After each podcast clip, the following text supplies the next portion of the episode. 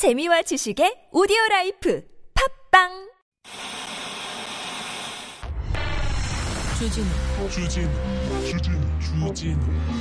주진우 주진우.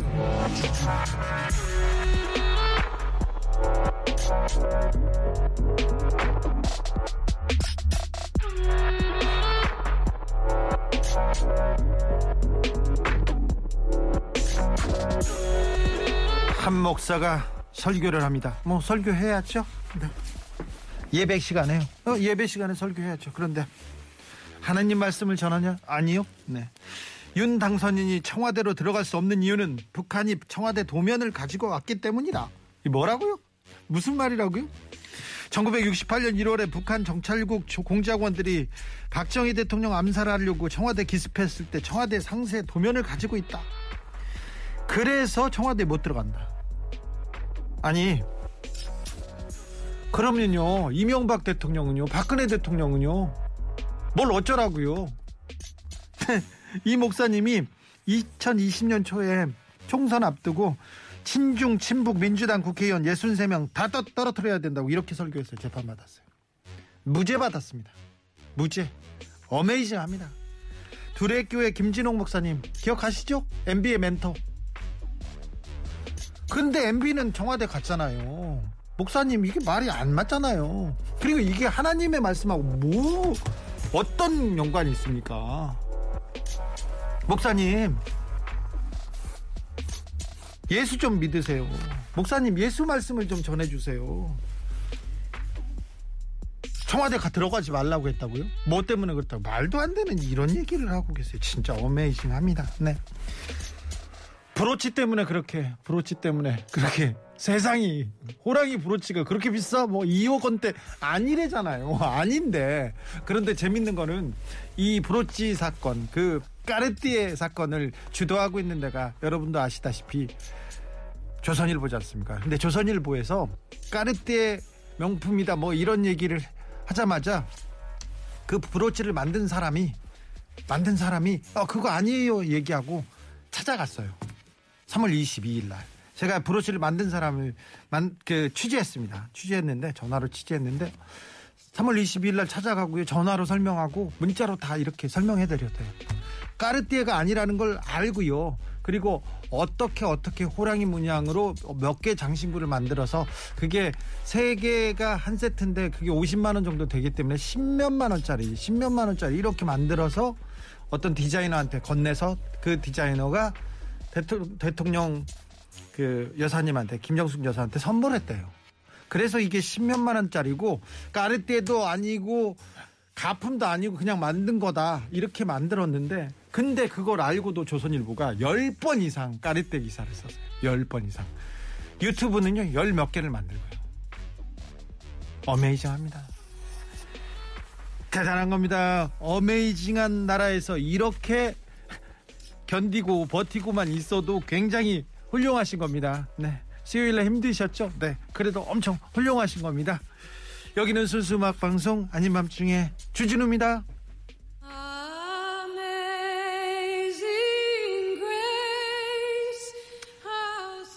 목사님 예수 믿으세요. 주디 콜린스입니다. Amazing Grace. 3월 30일 수요일입니다. 어메이징합니다. 5만 원이 2억 원이 되는 오병이어 같은 기적이어라 이렇게 얘기하는데 어, 5만 원은 아니고 10만 원대랍니다. 제가 정확하게 취재했으니까 그거 만든 사람 브로치 만든 사람한테 정확하게 취재했습니다. 10만 원대 그냥 호랑이 작품이래요. 뭐 가품 모조품 아니라니까. 그런데 모조품도 아니고 카르띠에도 아닌데 알면서도 조선일보는 그렇게 씁니다. 진짜 까르띠가 아니라 아니니까 이제 가품이다. 어? 가짜를 썼다. 이렇게 해가지고 사람을 이상하게 이렇게 몰고 가는데 그건 뭔지 모르겠어요. 그건 뭔지. 아 생각해 보니까 생각해 보니까 제가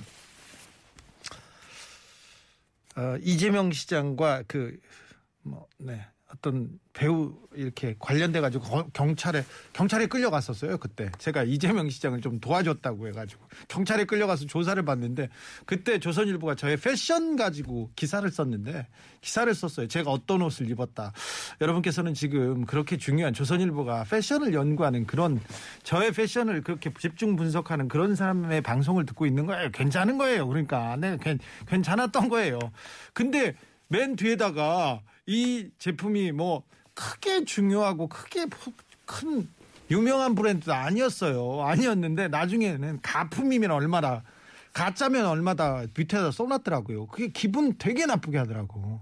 이게 또 조선일보의 방식입니다. 까르테가 아니야. 아니어도 써. 아니었어? 그럼 가짜 썼지? 이렇게 그걸 가짜라고. 사람이 이상하게. 알면서도 내지르는 건 도대체 뭔가요? 조민선님. 그러게요. 꽁냥님께서 언론과 종교가 정치를 하고 있는 현실. 우리는 종교를 걱정하고 있는 현실. 언론 걸 언론을 걱정하는 현실. 현실 그렇습니다. 7480님 며칠 전부터 우리 할머니한테 돌고 돌아서 온 이야기였어요. 브로치도 그렇고 북한과 청와대도 그렇고요. 그런지가 목사였어. 어휴. 그러니까요. 그러니까 정광훈 목사 아직도 그런 얘기하고 있어요. 네. 정광훈 목사 어, 윤석열 만들기 하러 다니, 다니고 저 뒤에 가지고 뭘 하고 있다고 그러고 있어요. 아직도. 네. 아직도 저한테 계속해서 네. 넘어와라. 넘어오면 돈 줄게. 10억이 필요하냐, 20억이 필요하냐. 그런 얘기도 하셨어요. 웃겨요. 네. 웃깁니다. 네. 왜, 이 어메이징한 판사님들, 어메이징한 언론과 어메이징한 목사 틈에서, 틈에서 우리가 이렇게 걱정하고 우리가 부끄러워해야 되는지는 모르겠습니다만, 네. 3월 30일 수요일 아닌 밤중에 주진우입니다. 시작하겠습니다. 네. 자, 제가 한 말 중에 혹시 법적으로 이게 걸릴까 지금 계속 저는 머리를 계속 이렇게 굴리고 있는데 네 전정 궁금하신 분들 그런 사람들이 있습니다. 어 제가 지금 어려움에 취했는 처했는데요 법적으로 이게 큰일 나는 거 아닌가 걱정되십니까? 그러면요 아밤주로 오십시오. 아밤주의 브레인 김소라 변호사 김필성 변호사가 함께 합니다. 여러 가지 문제를 여러 가지 어, 해법으로 풀어보겠습니다. 문자는 샵091 짧은 건 50원 긴 건 100원이고요. TBS 앱은 무료입니다. 이메일 주소 있습니다. 꿀잼 골뱅이 tbs.seoul.kr 인스타 계정 있어요. 아밤주고 유튜브에서 아닌 밤중에 주진우입니다. 검색하시면 두 변호사의 명 해법 들을 수 있습니다. 자 그런데요. 다시 40만 명대네요. 코로나가 수요일 날에는 조금 나아지겠지, 나아지겠지 이렇게 기도하는데 이 정점으로 올라간 코로나 수치가 이게 떨어질 때는 그렇게 바로 떨어지지 않고 완만하게 떨어진답니다. 또 낙타봉처럼 올라갈 수도 있답니다. 그러니까 조심하셔야 되고요. 예방접종 꼭 해야 됩니다. 만 12세 이상은 2차 접종, 3개월 경과 시 3차 접종 받으실 수 있습니다. 만 5세부터 11세 소아는 기초접종이 3월 31일부터 시행이 됩니다. 사전 예약은 3월 24일부터 사전 예약 누리집 아시죠?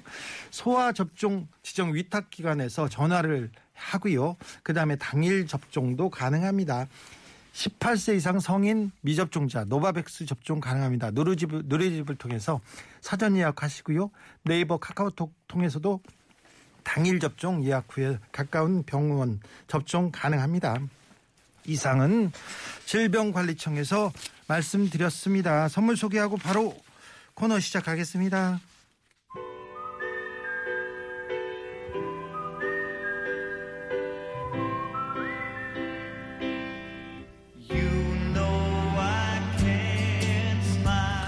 아밤주에서 드리는 선물입니다. 자연성분 화장품 라피네지에서 피부 탄력 회복에 좋은 렉스리 크리에이티브 3종 세트를 내 몸을 위한 특별한 선택 3다원 장만순 산삼가에서 공진 보정을 아이들도 마실 수 있는 프리미엄 스파클링 1년 발효 유기농 탄산음료 베리크를 남녀노소 온 가족이 함께 즐기는 미국에서 온 식물성 명품 젤리 푸르제를 바다의 감동을 손안에 담아낸 바랑숲에서 세상 하나뿐인 핸드메이드 바다 공예품을 드립니다.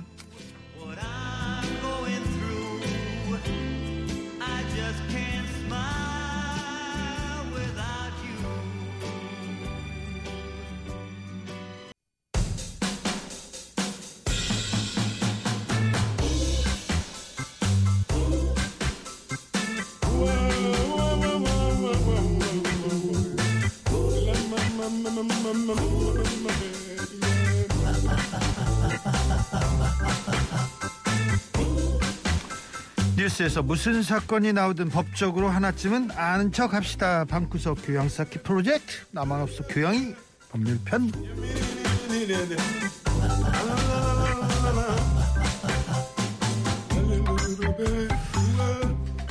바람 불면 날아갈까 쥐면 깨질까 아밤주에서 애지중지 한답니다. 네. 누군지 아시겠죠? 우쭈쭈 해서 이렇게 키웁니다. 누군지 아시겠죠? 아밤주의 왼팔 김필성 변호사. 네, 무슨 얘기인지 모르겠습니다만. 왜. 몰라? 애지중지 한다는데요. 아, 모르겠는데요, 잘? 왜 몰라요? 자, 우리가 김필성으로 우쭈쭈 하는 동안에도 혼자서 강하게 꿋꿋하게 잘 자랍니다. 아밤주의 오른팔 김소라 변호사. 안녕하세요. 네. 아, 법조계 무도사 필변님 welcome. 무도사 이거 명예훼손입니까? 왜 무도사죠? 몰라요. 어, 질문이 많네요 오늘요. 아, 네. 뭐 네. 질문은 네. 법조계 아프로디테 김소라 변호사님 welcome. 이것도 허위사실 유포입니까? 네. 네 그렇습니까? 그 성분님 허위사실 유포로 5만 원 내십시오. 우리는 5만 원 내면 깨끗하게 편하게 우리는 그냥 뭐 용서해주고 서로 응원하고 막 그러자고요. 어, 김필성 변호사님 네네. 카메라 마사지 받는 듯합니다. 아, 멋있어지고 있습니다. 아, 뭐 마스크 마스크가 좋은 걸 써서 그래요. 그렇습니까? 네, 다 마스크의 덕분이죠. 필변 오늘 신앙송 가나요? 어. 준비 안 했죠? 네. 다음 저렇게 시간. 불성실하다니. 다음 시간. 아니 뭐 네. 네. 알겠습니다. 예. 벌금 네 벌금은 아- 없습니다. 네. 음 어떻게 지내세요? 뭐 그냥 항, 항상 언제나 그렇듯이 먹고 살기 위해서 열심히 일하고 있습니다. 그렇습니까? 네. 네. 김소라 변호사님은요? 저는 요즘 일이 좀 많아서 네. 오늘도 재판에 갔다 와서 네. 네 그랬습니다. 알겠습니다.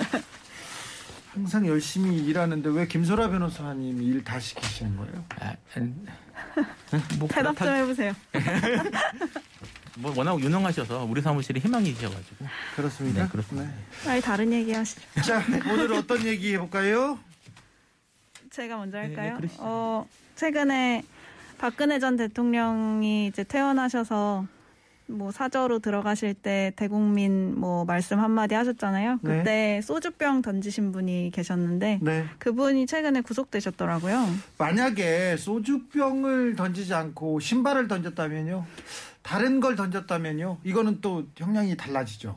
어, 이분도 아직 형량까지 나오지는 않아서 어, 근데 일단 소주병 안에 이, 이분은 소주병 안에 어떤 불상의 액체가 든 상태로 던졌대요. 그래서 네. 지금 그, 그 액체가 뭐냐 물어봤을 때 던지신 분은 소주라고 내가 먹다 남은 소주라고 말을 했는데 근데 그게 소주가 아닐 수도 있잖아요. 더 위험한 물체일, 더 위험한 액체일 수도 있어서 지금 국과수에서 그 성분 분석을 하고 있다고 하고요. 만약에 소주가 아니라 어, 소주가 아니라 물이나 콜라였다면 그것도 좀 달라질까요? 만약에 더 위험한 액체가 아니면 고려는 될 수 있을 텐데 기본적으로 소주병은 저는 위험한 물건으로 취급을 해야 된다고 생각을 해서 네. 그래도 그래서 적어도 특수 폭행 또는 특수 폭행 미수 정도 얘기가 되어야 될 것 같아요.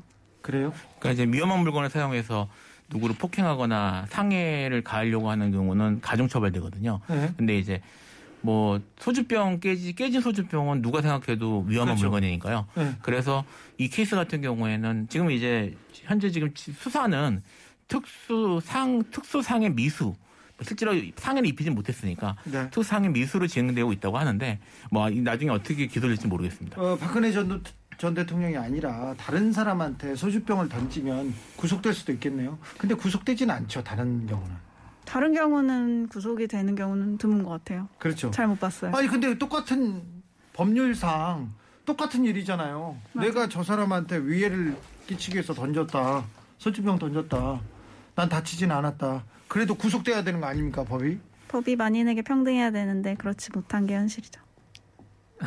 김필성 얘기를 해보세요. 뭐 사실 뭐 이게 저도 잘은 모르겠습니다. 근데 이제 말씀하신 것처럼 이게 직접적으로 위협이 된 거나 사실 이제 깨진 위치나 이런 걸 보면은 꽤 멀리 떨어져 있었거든요. 네. 그래서 뭐 이게 정말 위협적이었는지에 대해서는 조금 의문이 있는데 이제 어쨌든 구속한 이유는 이 사람이 도주의 위험이 있다는 이유 때문에 구속을 했어요. 뭐 이분이 이제 뭐 직업이나 아니면은 뭐 사는 곳 같은 것들이 불분명한 게 이유였던 것 같긴 한데 정확하게 모르겠습니다. 네. 조민서님이 계란 많이 던지잖아요. 계란은 어떻습니까? 예전에 계란 던졌던 경우도 있는데 그런 경우도 구속됐습니까? 구속까지는 안 네. 됐던 것 같고 예전에 고 노무현 대통령께서는 계란을 네 번이나 맞으셨대요. 저도 네. 그렇게 많이 맞으셨는 줄은 몰랐는데 그래서 그 계란 던지는 경우 정치인들한테 계란 던지는 경우 왕왕 있는데 그 경우에도 마찬가지로 상해 미수, 폭행 미수 정도는 돼야 될 것 같아요. 그래요? 예. 근데 그 계란이나 계란은 이제 좀 지, 지저분한 뭐 이런 느낌 때문에 사실은 그런 게 있는 거고요. 계란 맞아봤어요. 엄청 아파요. 언제 어. 맞아보셨어요? 아우 저는 많이 맞아봤어요. 아 그렇습니까? 네. 근데 이제 사실 소주병으로도 맞아봤어요. 어 그는. 좀 이게 다른데. 아우 진짜 그래요? 아파요. 그 사실 세계적으로 많이 던지는 물건 중에 하나가 네. 이제 주로 투척 이제 이거 이건 이, 이 케이스 같은 경우에는 소주병이 문제라서 네. 뭐 그 위험한 누구한테, 물건 또- 누구한테 위험한 예. 물건 던지면 절대 안 됩니다. 어, 구속될 수 네, 있습니다. 구속될 수도 있고 사실 그래서 혹시 뭐 이걸 들으시는 분들 중에 이렇게 싸움이나 이런 걸 하실 일이 없을 없겠지만 뭘, 뭘 들고 나서는 건 되게 위험하다는 거 말씀을 손에는 뭐또 아무것도 없어요. 네, 그게 아닌 게 반지도 말씀을 끼지. 마시고요. 근데 이제 아까 말씀하신 달, 달걀, 달걀이나 아니면 신발 같은 경우에는 사실 세계적으로 많이 투척, 던지죠. 예, 투척되는 용도로 많이 사랑받는 신발 많이 던지죠. 예, 신발 같은 경우에는 이슬람 쪽에서 네. 신발을 신발 바닥을 보인다거나 사- 누구를 자기 발 밑으로 이렇게 누르 이제 밟는 듯한 그런 모습을 주는 게 엄청난 모욕이래요. 네. 그래서 이슬람권에서도 주로 많이 이루어지는 일인 것 같고요. 네. 뭐 사실 신발 투척 같은 경우에는 가장 유명했던 케이스가 미국 대 2008년도에 당시 미국 대통령이었던 조지 부시 대통령에게 그 이라크 기자가 신발을 던진 일이 있었습니다. 그렇죠. 네. 아, 대단히 대단한 영웅이 됐죠 그 나라에서. 예, 그 나라에서 연구되는데 이제 네. 그게 어, 그 당시에 이제 이라크에 대해서 뭐 전쟁하고 했지 않습니까? 네. 뭐 지금도 사실 뭐 전쟁은 또 딴 나라에서 벌어지고 있습니다만 거기에 대해서 이제 이라크 사람으로서 이라크 침공한 것에 대한 분노 뭐 그런 것들을 나타내기 위해서 그랬다고 하고요.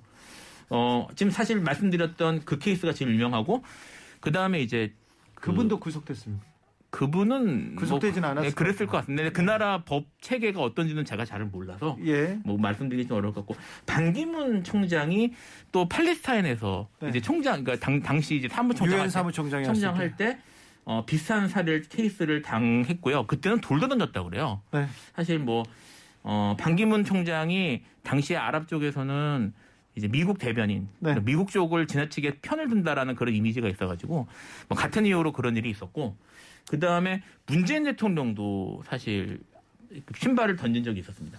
그래서 신발 2000 맞았다요? 예, 신발 맞은 일이 있었습니다. 그래서 2020년 7월에 그런 일이 있어서 뭐 신발 투척 같은 경우도 생각보다 좀 많이 벌어지고 있고요. 예. 뭐 달걀 같은 경우에는 사실 우리나라에서 제일 유명한 케이스는 그 정원식 총리 사건이 아마 제일 그렇죠. 유명하겠죠. 예. 그건 뭐 그때는 밀가루와 예 그거를 이제 유도했다라는 얘기가 또 있을 정도로 사실은 전국에도 영향을 미쳤던 사건인데 그 사건 이후에 우리나라 정치인들은 아 달걀 맞는 모습을 일부러 보여주려고 하는 게 아니냐 달걀 맞으러 간다 뭐 이런 식의 음모론 같은 것들이 많이 나와서 최근에 좀 덜한 것 같아요. 제- 우리나라에서도 얼마 전에인가요? 그 대선 전에 뭐 저기 광주나 아니면 뭐 아니면 대구나 뭐 이런 좀 이렇게 지역색이 강한 그런 데 가서 뭐 저기 뭐 그런 일이 벌어지는 걸 일부러 노리는 게 아니냐 뭐 이런 얘기들도 있었고 그래서 정치, 정치적으로 그런 식으로 이용되는 경우도 많이 있는 것 같습니다. 아, 꽃으로도 때리지 말라고 그랬는데 돈으로 돈을 던지는 거는 돈으로 맞아가지고 그럴 경우는 어떻게 됩니까 물어봅니다. 돈 봉투를 던지면요 이 선숙님께서 아, 돈봉투 던지면 감사한 일일 수는 있는데 폭행 아닙니까? 제가 봤는데 제, 제 아는 형이 장난으로 장난으로 100만 원권 그때는 만 원권이었을 때 최고 고액권이 5만 원권이 없었을 때 만 원권인데 만 원짜리를 이렇게 몇 다발 한 다섯 다발 가지고 와가지고 그 그 형 여자친구한테 돈을 주면서 얘 이 돈벼락을 맞으라고 이렇게 던졌어요. 던졌는데 이게 딱딱하지 않습니까? 새 그렇죠. 돈은 거기에 맞아가지고 찢어진 거예요. 찢을 정도로 네. 그럼 남자친구가 여자친구 폭행한 거잖아요. 폭행이죠, 이거. 폭행이죠. 고소해야 돼. 상해도 입었어요. 폭행 시상이군요. 아, 그래가지고 돈 주고, 어, 굉장히 혼났어요. 혼났어요. 혼나는 걸로 끝났어요. 어, 뭐, 그렇죠. 아량이 아, 넓으시네. 네네. 나중에 헤어졌는데 그것 때문은 아닌 것 같습니다. 뭐 약간 뭐, 뭐 그런 말씀하셔서 약간 진지하게 얘기하면 네. 고층 빌 고층 아파트나 이런 데서 동전을 밖으로 던지는 건 위험할 수 있습니다. 그거는 또 상해죄죠. 그거는 이제 밑에 사람이 맞으면은 맞아요. 네. 그러니까 정말 그런 케이스는 물을 위험할 수 집회는 있고요. 괜찮죠. 집회는 아무래도 아. 좀덜 하겠죠. 근데 집회도 그렇게 뭉치로 만들어서 그렇게 던지는 게 적절한지는 잘 돈을 주려면 그냥 주지 왜 그런. 돈을 던지는 거, 돈을 뿌리는 거는 뿌려가지고 사람들한테 사람들한테 뭐라고 해야 되나요? 사람들을 위험에 나- 노출시킬 수도 있잖아요. 사실 이제 근데 이런 그 파티 용품 중에 이렇게 당기면은. 돈이 자자자작 날아가는 이런 것들도 있어요. 네. 이런 것들 이게 사실 돈을 뿌린다고 생각하면 기분이 좋아질 수도 있고 그런 경우는 그렇게 보기는 어렵겠죠. 근데 말씀하신 그렇게 돈 뭉치를 만들어서 던졌다거나 또는 누구 뭐 전에 한번 얘기했습니다만 뭐 누구를 폭행하고 나서 돈을 준다거나 뭐 이런 식으로 벌어지면은 그런 것들은 이제 참 이제 처벌을 받아야 되겠죠. 그래요? 네. 아무튼 돈으로도 때리면 안 되네요. 네, 그렇죠. 꽃으로도 때리면 안 되고요. 아, 네. 사람은 때리면 안 됩니다. 그렇습니다. 네. 아, 그러면 절대 안 되죠. 뺨 한 번이라도 그거 안 됩니다. 소주병 던지는데 소주병에 맞아가지고 큰 상처를, 큰 피해를 볼 수도 있어서 그래서 그분은 구속됐어요. 지금 지금 물병 들고 계시는데 네. 물병도 던지면 위험할 수 있습니다. 이걸로 예. 아, 에릭. 노래 듣고 가겠습니다. 바비킴, 고래의 꿈.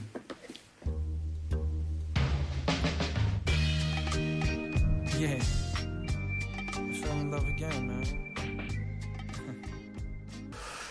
네, 아무튼 꽃으로도 때리지 마라. 꽃으로 때리다가 구속될 수도 있습니다. 꽃으로 때리다 구속되기는 좀 어렵지 않을까 싶.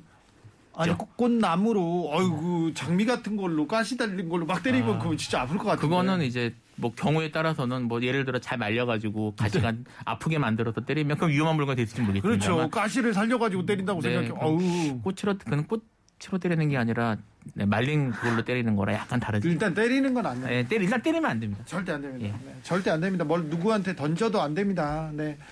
어, 그분이 다른 얘기를 하시고 싶었던 것 같아요. 억울한 것도 있고 또 뭐 호소하고 싶었던 게 많은 것 같은데 그렇다면은 다른 방법을 찾으셨어야죠. 종이 비행기를 날리시지 그러셨어요. 네, 좀 안타깝습니다. 자, 다음 이야기로 넘어가 보겠습니다. 네, 지금 뭐 얘기한 거는 사실 저기 소주병 같은 건 좀 위험한 물건이긴 하지만 네. 기본적으로 항의 표시로 뭘 던지거나 이런 케이스에 가깝다고 한다면 네. 실제로 암살이라고 해야 되나요? 실제로 좀 심하게 가서 사람이 죽은 케이스들도 있어요. 거기에 대해서 얘기를 조금 할까 싶은데요. 네. 사실 이제 그 가장 유명한 이와, 이와 관련해서 가장 세계적으로 가장 유명한 사건이 그 일본에서 1960년에 있었던 사건입니다.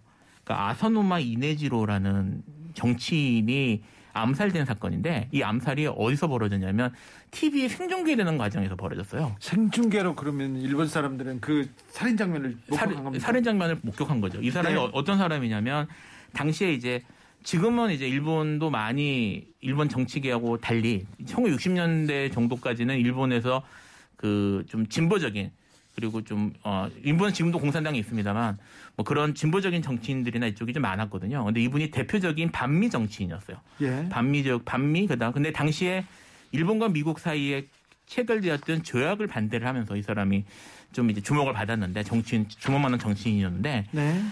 그 이 사람이 이제 TV 연설에 나가서 TV에서 중계를 하고 기자들도 많이 와 있는 자리에서 연설을 하고 있는데 당시 17살이었던 소년이 단상으로 뛰어 올라가서 모두가 보는 앞에서 그 정치인을 칼로 찌릅니다.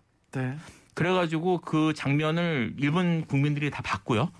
그 장면을 놀라서 막 찍었을 거 아닙니까? 예. 그 사진을 찍었던 신문 기자가 예. 그 장면을 찍었어요. 그 사진은 지금 인터넷 찾아보면 지금도 나오는데 이 사진이 그 최초로 최초로 미국인이 아닌 사람에게 주어진 퓰리처상 사진이 됩니다. 워낙 충격적이었어요. 예, 워낙 충격적인 사건이었고요. 이분은 이, 이, 이 정치인은 칼에 찔린 이후에 뭐 즉 바로 그 자리에서 돌아가신 건 아닌데 어 병원으로 실려가 도중에 이제 사망했다고 합니다. 그래서 피를 열- 많이 흘려서 죽었고요. 16 17살이었죠, 당시에.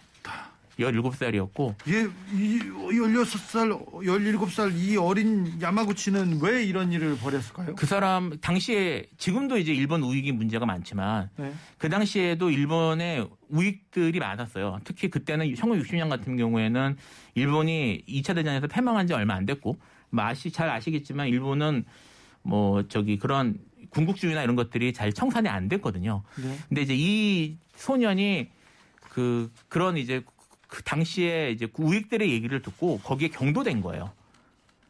경도돼서 막 그런 데 다니면서 원래 좀 아까 말씀드렸던 것처럼 뭐 던지고 뭐 이렇게 항의하고 이런 것들은 원래 좀 하고 다녔답니다. 네. 하고 다녔던 사람인데 지금 이제 이 거물급 우익 저기 이제 그 진보 정치인이 막 그렇게 얘기를 하니까 자기가 이 사람을 죽여야겠다고 생각을 한 거예요. 아 그래요. 네, 자기 하, 지금 상황 같으면 유튜브나 이상한 사람들 얘기를 듣고 있다가 네. 자기가 거기에 신념이 생겨서 테러를 한 거네요. 예, 테러를 하고 그래서 뭐 이 사람은 당연히 모두가 보는 앞에서 이제 체포가 됐죠. 체포가 돼서 소년이었기 때문에 미성년자였기 때문에 소년범으로 분류가 돼가지고 소년 구치소에 수감이 됐는데 그 구치소에서 자살했어요. 이번에. 그래서 미국 저기 일본에서는 이게 매우 충격적인 아까 말씀드렸던 것처럼 플리처상이 줄 주어질 정도니까 세계적으로 충격을 준 사건이고 17살 아이가 거의 아이가 아무것도 모르면서 칼로 지금 누군가를 죽이고 자기가 자살한 그런 사건이네요. 네, 그런 사건입니다. 그래서 이게 그, 이- 그 이후에 이제 일본의 여러 정책들에 영향을 많이 줬다고 합니다. 지금 일본 같은 경우에 그래서 무슨 아이들한테는 어리, 아니, 초등학생들한테는 연필깎이 칼 주는 것도 조심한다고 뭐 이러는데 뭐 그런 영향을 주기도 했다고 하고요. 네. 뭐 그런 사건이고요. 사실 근데 이제 지금 말씀드렸던 비슷한 사건이 2007년도에도 있었어요.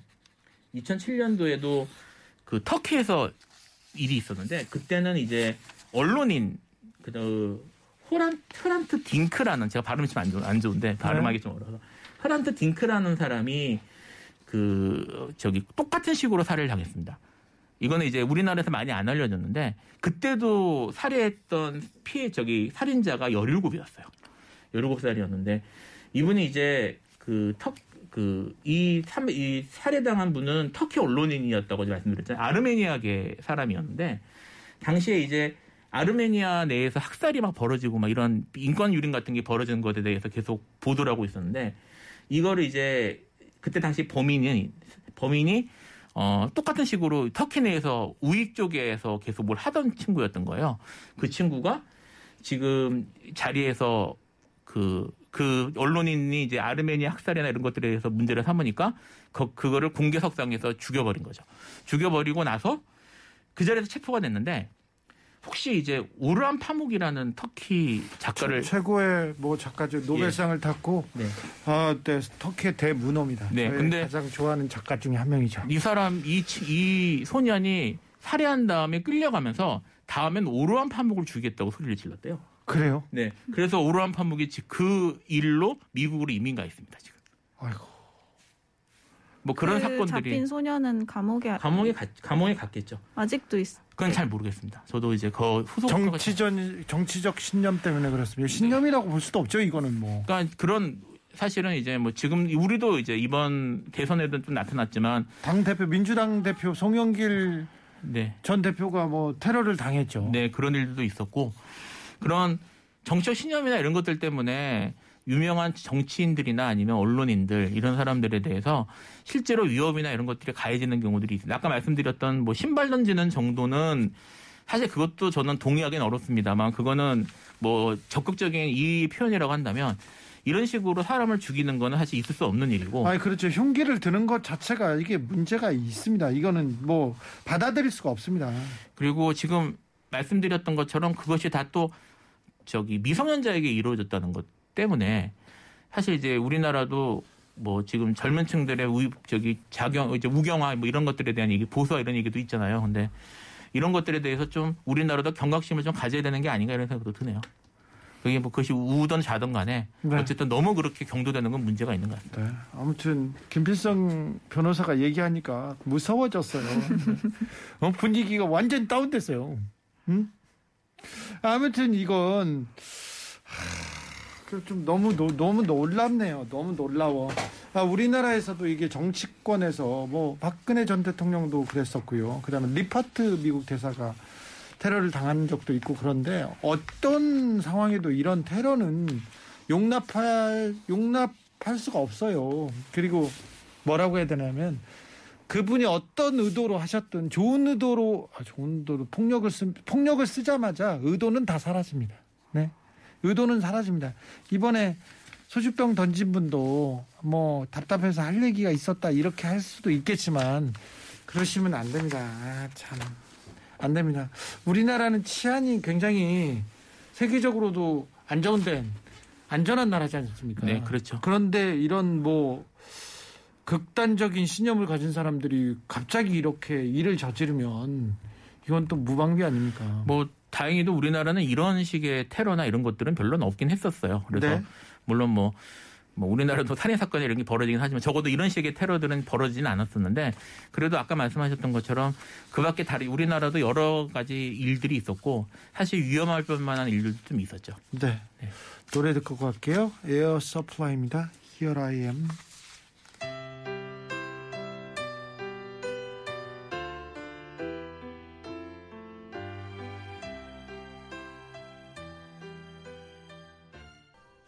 송영길 대표에게 테러한 유튜브 노인분은 어떻게 처벌됐나요? 구속됐습니다. 리퍼트 미 대사한테 테러했던 분은 어떻게 됐나요? 징역 12년입니다. 네. 소주병 하나에도 징역 몇 년이 나올 수도 있습니다. 네. 특히 리퍼트 대사는 상처가 되게 깊었어요. 네. 그리고 굉장히 예리한 칼로 여러 번 찔르셨고 그래서 대법원까지 가서 징역 12년 확정 판결을 받으셨어요. 살인 미수 등 혐의 여러 가지 혐의가 있었고요. 네.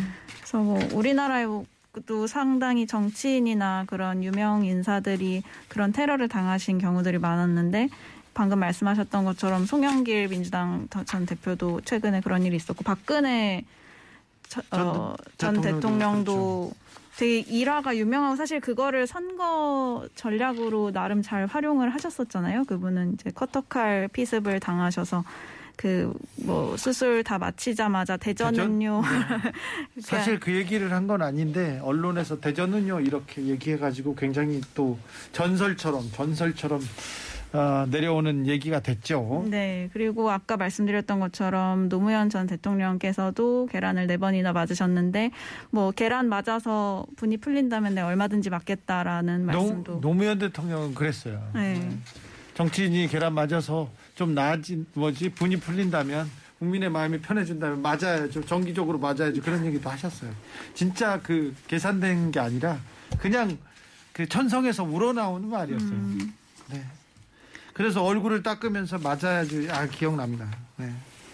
또 이제 유명하게 계란 맞으셨던 대통령 김영삼 전 대통령은 페인트 가 든 계란을 얼굴에 아. 정통으로 맞으셔서 엄청 화났어요. 그때. 네 그때 정말 많이 화나셨었나 봐요. 그래서 네. 기사를 저는 기사로 봤는데 기사만 봐도 그 분노가 느껴질 정도더라고요. 아이고 YS가 엄청 독한 사람이거든요. 그런데 IMF 때 그 사태 때문에 너무 많은 고통을 겪은 어떤 사람이 이 계란을 페인트 계란을 던졌는데 아무튼 이거는 테러라고 엄청나게 울그락불그락 했어요. 실제 그래 기자회견 열었죠? 네, 그래서 그리고 이제 그 페인트 계란을 던진 분이 70대 재미교포셨는데 그 결국은 징역 8년 집행유예 2년의 처벌을 받으셨대요. 아 그분은 네, 그분도 처벌을 받으셨고. 김영삼 전 대통령이 그 당시에 기자회견을 열고 이거는 계획적인 살인적인 행위라고 막 테러다 이렇게 해가지고 외치기도 했었어요. 아무튼 빨간 계란을 맞은 김영삼 대통령 아우 네 그리고 전두환 씨도 계란이랑 물병이랑 이런 거 많이 맞으시잖아요. 많이, 많이, 많이 맞으셨잖아요. 네. 그래서 그 부인하고 광주공항에서 빠져나가다가 뭐 날계란도 많이 맞으시고 예, 뭐 재판 받으러 오가는 길에서도 많이 맞으셨고요. 예. 뭐 또 누가 있었지? 이명박 전 대통령. 어 맞아 요 이명박 전 대통령도 계란 계란 맞으셨죠 허리 부분에 그 네. 대선 후보였던 시절에 유세차에 오르다가 허리 부분에 계란을 맞았고 그 계란 던지신 분이 스님 복장을 했던 50대 남성이었어요. 부패하지 부패하고 정직하지 못한 이명박 사퇴하라 하면서 네. 계란을 던지셨고 아무튼 지금은 예전에는 계란도 던지고 뭐도 던졌는데 예전에는 뭐 그럴 수도 있다 이렇게 얘기했는데 지금은 점점 용인되지 않는 그런 분위기인 것 같습니다. 그게 사실 이제 일종의 시위일 텐데요. 네. 물론 뭐 아까 말씀하셨던 뭐 박근혜 뭐 박근혜에 대한 그런 크리즘이나 이런 것들은 시라고 볼 수 없죠. 시는 그건. 시가 아니죠. 근데 사실 살인 목적이라고 볼 수도 있을 정도로 사실 심각한 사건이었죠. 얼굴에 얼굴에 커터칼을 그은 사건이니까. 근데 이제 뭐 그런 사건은 예외라고 하더라도 그런 뭐 던지고 하는 것들이 과연 시위로서 적절한 방법인지는 한번 생각해 볼 필요가 있을 것 같습니다. 그게 물론 이제 뭐, 뭐 박근혜 같은 케이스 같은 게 박근혜 씨 같은 경우에도 그 저기 당시에 커터칼로 다치고 한 것이 선거에 도움이 됐다고는 하지만 뭐 그거는 적 제가 봐서는 뭐 어쨌든 그게 그렇게 심각한 일이 벌어지고 하는 건 적, 적절한 방법은 아닌 거고요. 절대 아니죠. 예, 절대 그다음 아니죠. 그게 지금 이제까지 그렇게 막 부- 저기 뭡니까 달걀 던지고 이런 일을 해서 원하는 그런 목적을 달성한 적이 없었거든요. 그렇죠. 예, 그래서 맞아요. 네 오히려 저기 자기가 이제 공격하고 싶어하는 쪽에 더 동정심 동정으로만 불러오는 일만 벌어졌기 때문에 시위로서는 적절한 방법이 아니죠. 일단 화내면요. 그리고 폭력을 쓰잖아요. 지- 진 겁니다. 그렇잖아요. 이게 어떻게 보면 뭐 우리 사회에 그런 뭐 갈등이나 이런 것들이 좀 이렇게 대화나 아니면 뭐 공론을 통해서 그렇게 해결되는 게 잘 안 돼서 그런 부분이 있는 게 아닌가 싶기도 합니다만 뭐 그래도 우리는 어쨌든 누가 죽거나 한 적은 없으니까 그나마 다행이라고 생각은 하는데요. 민주주의가 성숙하면서 그런 모습들은 좀 없어져야 되는 게 아닌가. 최근에도 사실 아까 말씀하셨던 것처럼 송영길 대표가 다친 일이 있었는데 그게 사실 우리 사회에선 더 이상 반복되면 안 되는 그런 방식인 것 같습니다. 그런 방식인데 네. 점점 극단적으로 그리고 또 같은 뭐지 같은 길을 간다는 사람들끼리 또 거기서 갈라져요. 그래서 서, 서로 시기하고 질투하고 더 싸워요. 그렇게 싸우는 경우가 오히려 더 지저분하고 좀 말도 안 되는 일들이 많이 벌어지는 것 같아요. 이 송영길 대표 얘기도 거의 비슷한 비슷하고요. 뭐 같은 편이라고 해서 거기서 분화하면서 서로 시기 질투하다 거기서 더 큰 싸움이 나고 그런 또 큰 내용들이 많습니다.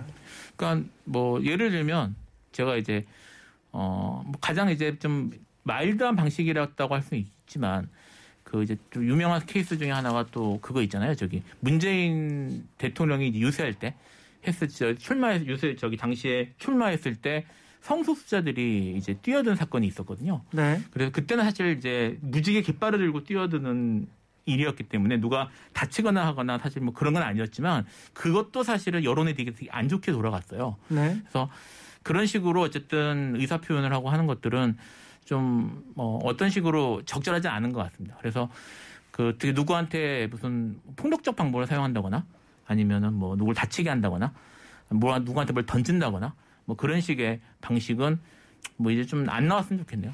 절대 안 되죠. 네. 화난다고 해서 그런 식의 그 표출은 절대 안 됩니다. 네. 말리고 한 번씩 이렇게 좀 쉬었다 가자고요. 한 번씩 쉬었다 가고 오죽하면 그랬겠어. 에이, 그 마음도 좀 알겠는데 그렇다고 해서 오죽해도 네, 한 번 더 생각해보고 한 번 곱씹어보고 다른 방법을 이렇게 찾아보자고요. 다른 재미있는 방법을 쳐야지. 그리고 남을 이렇게 미워하고 어, 이렇게 시- 미워한다고 해서 이게 풀리는 일이 아니잖아요. 아니니까 조금 조금 마음에 이그 여유를 좀 찾으셨으면 좋겠어요. 노여움을 좀 내려놓고요. 사람들이 너무 화나 있어.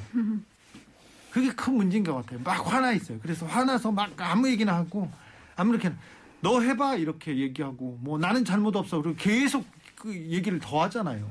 그러니까 최근에 좀 그런 갈등이 좀 심해지는 느낌들도 있고요. 지금 저기 세- 처음에 얘기했던 그런 뭐, 뭐 수집병 던진 케이스나 이런 것들도 다 최근에 있었던 일들이잖아요. 그렇죠. 예, 그래서 과객님이 정상적으로 정의 구현이 안 되니 불법적인 폭력이 생기죠. 이 말도 일리가 있어요. 그래도 정상적으로 정의 구현이 안 되더라도 그래도 정상적으로 우린 생각하고 계속 정상적으로 외치자고요. 불법적인 폭력, 폭력은 안 됩니다. 불법적인 폭력이 생기잖아요. 그럼 안 돼요. 처벌받습니다. 불법 행위나 폭력 같은 행위를 하면 그 행위의 결과만 남고 그 행위의 고의만 남지 그걸 왜 했는지 아무도 궁금해하지 않아요. 그렇습니다. 네. 그렇습니다. 그, 그 내가 그 행동이 이를 수밖에 없었던 걸 설명할 다른 방법을 찾았으면 좋겠어요. 네. 인혁당 사건과 관련된 얘기를 하고 싶었 을 수도 있어요. 소주병을 던진 분이. 그분이 그렇게 얘기를 하긴 하죠. 네. 근데 인혁당 가족들이 대구에 많이 계시거든요. 피해자들이. 근데 그분들이 그, 그 방법을 원했을까요? 그것 때문에 오히려 인혁당에 대한 진실, 인혁당 피해에 대한 내용들이 더, 네, 더 외면받고 있지는 않는지 그 얘기도 좀 해봐야 됩니다. 네, 갈등이 이 사회가 더 분열로 가고 갈등으로 가는 것 같아서 좀 안타까워요. 이럴 때 이제 정치인들이 지도자들이 통합을 얘기하고 서로 이렇게 얘기를 들으려고 경청 먼저 해야 되는데 점점 그걸 이용합니다. 오히려 조장하는 것 같아서. 장애인들이 이동권을 주장하니까 다른 장애인 단체를 모셔다 놓고 저기는 아니라고 이렇게 또 그걸 하고 있어요. 당대표란 사람이 이거는 정말 있어서는 안 됩니다. 다시 한번 말씀드리지만 시민들이 시민들의 이동권도 중요하다. 그러니까 장애인들 좀 자제해 주세요. 얘기할 수 있어요. 장애인 집회 안 된다. 그렇게 얘기할 수 있어요. 맞아요. 그렇게 얘기하는 거 일리가 있고 옳은 말씀입니다. 하지만 왜 그런지 왜 그렇게 21년 동안 이동권을 외치면서 거리에 있는지 그리고 이걸 갈등을 풀기 위해서 정치권은 노력해야 될 거 아닙니까? 그거 한다고 정치한다는 거 아닙니까? 안타깝습니다. 네. 오늘 얘기가 좀 안타까웠어요. 두 분 감사합니다. 감사합니다.